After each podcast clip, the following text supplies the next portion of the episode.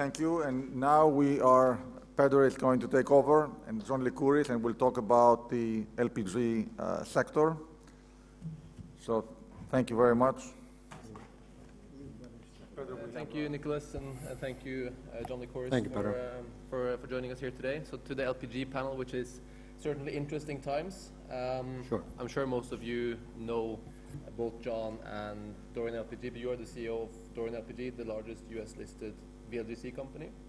And certainly there are interesting times, and we just heard from from Espen uh, and Jon on the LNG side, which you know is probably has, has been the biggest disappointment so far this year. LNG uh, expectations were high, and rates haven't really materialized in the way that most people expected.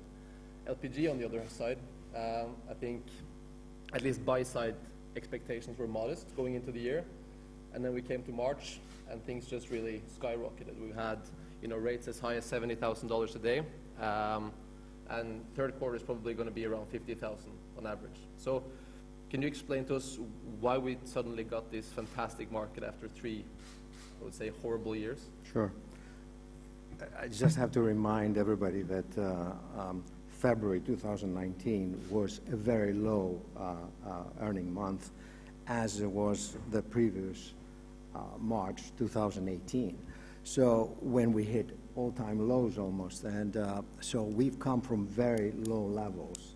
Uh, And of course, the sudden increase surprised everybody. Uh, But it- was coming because um, we had cutbacks of production.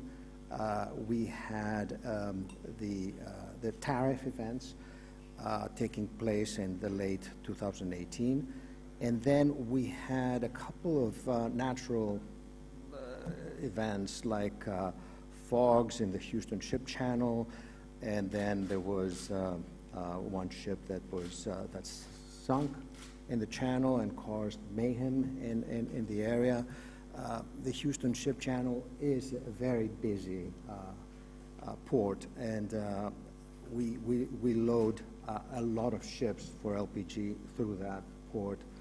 Uh, the, the, the, congestion that was created as a result of that, and the backup and the pent-up demand uh, as uh, there was excess propane to be sold to the markets with lowering, lowered prices as a result of that high inventory, um, caused a, a sudden spurt in the markets and a sudden loading of many ships and an opportunity of um, Which had opened up as a result of um, high inventories now being accumulated in the United States, and therefore uh, we, we, we had a, a, great opportunity to take advantage of that. Yeah, I think you, you know you mentioned a few call it one-offs to the market that happened in terms of congestion and, and delays and whatnot, but still you know I guess a lot of people thought the market was coming back down again to those you know cash break-even levels when, when you know it turned at, at the peak, but then it's just you know gone from strength to strength and you know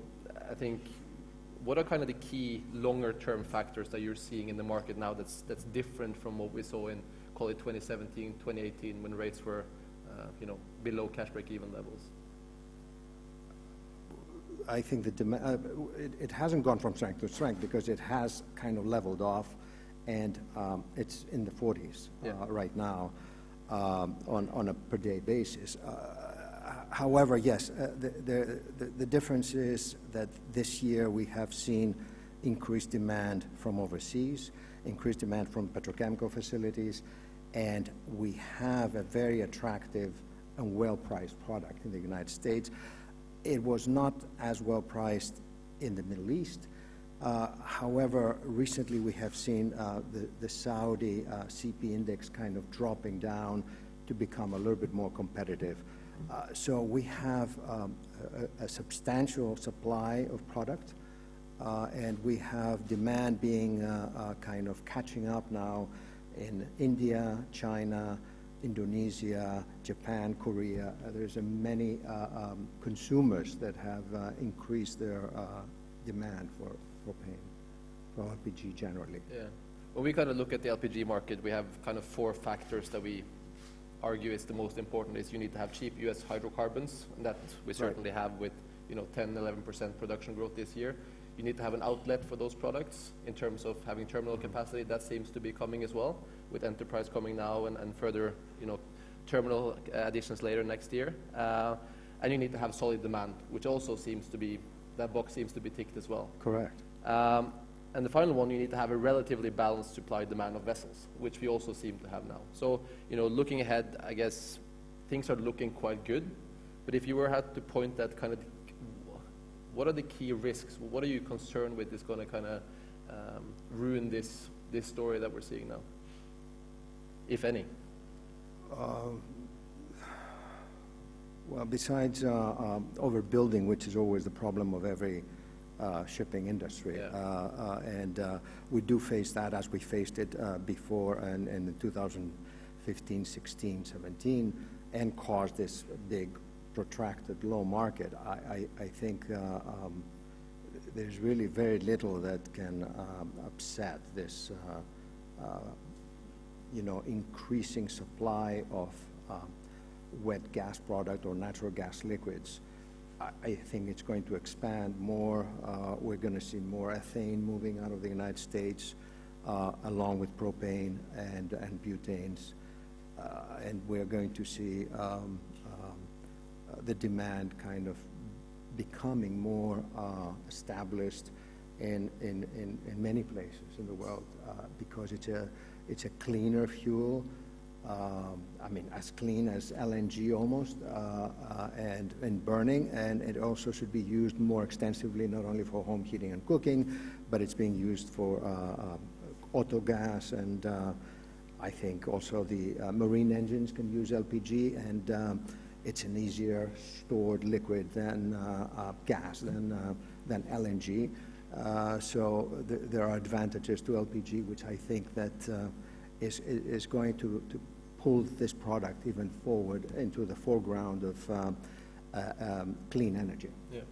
And in terms of you know the petrochemical side, as you mentioned, seem to be to be going well in the Far East. Margins are holding up quite well. Sure. Um, but also on the residential side, it seems quite strong. Uh, are there any, if you kind of try to look ahead in terms of where the new, you know, incremental demand, who is going to absorb these additional U.S. volumes? Do you think it's going to continue to be China and India?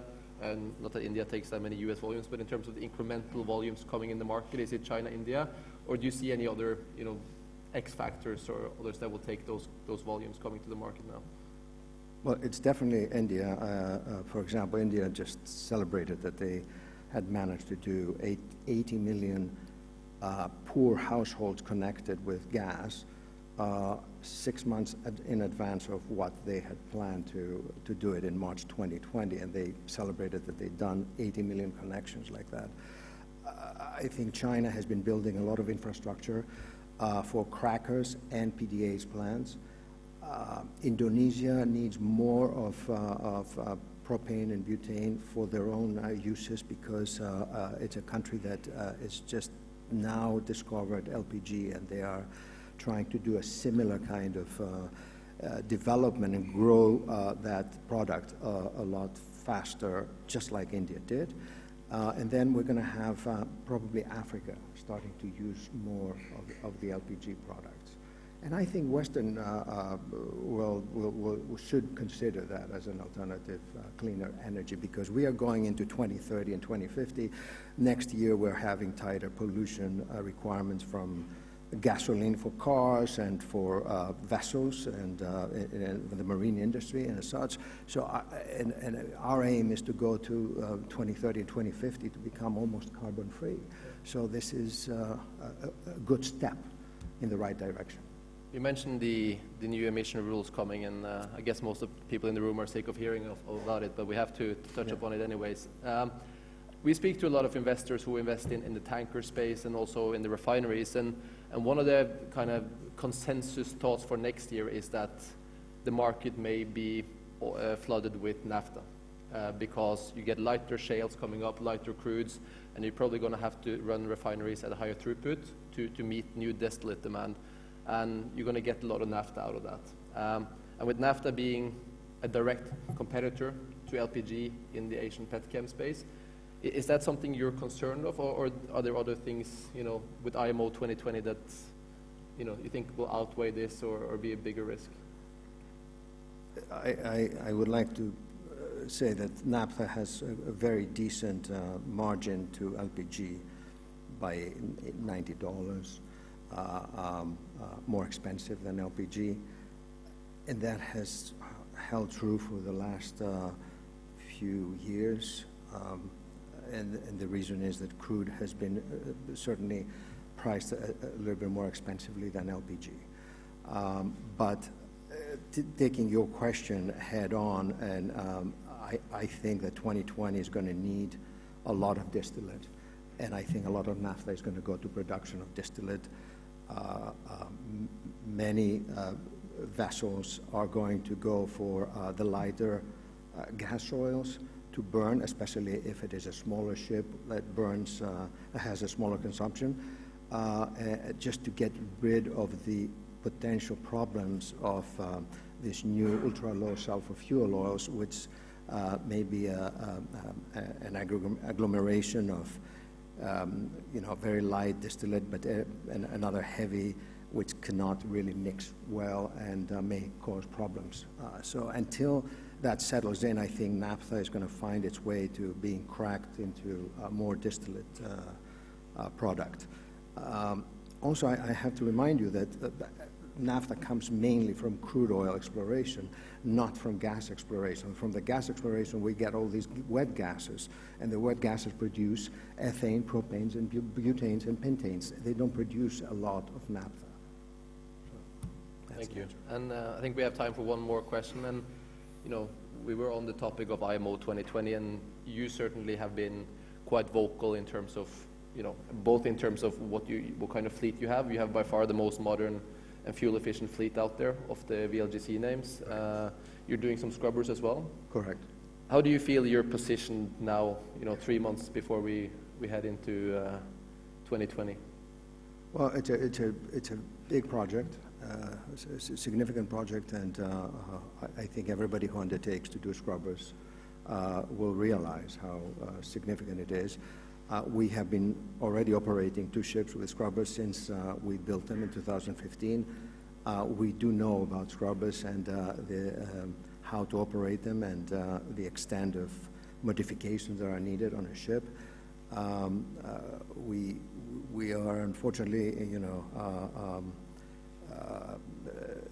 decided to do that because we, we think that this is uh, the only way to deal with 2020 by having a balanced approach. And that's really the reason why we're doing about, you know, 10 ships this year, uh, where we expect to, um, to have at least more than 50% of our fleet uh, with scrubbers, and therefore be able to take um, uh, 2020 as it comes. Perfect. Um, I'm sure I could have, we could have kept going for another hour, but uh, unfortunately our time is up. So thank you very much, John. Thank you, Peter. Thank you.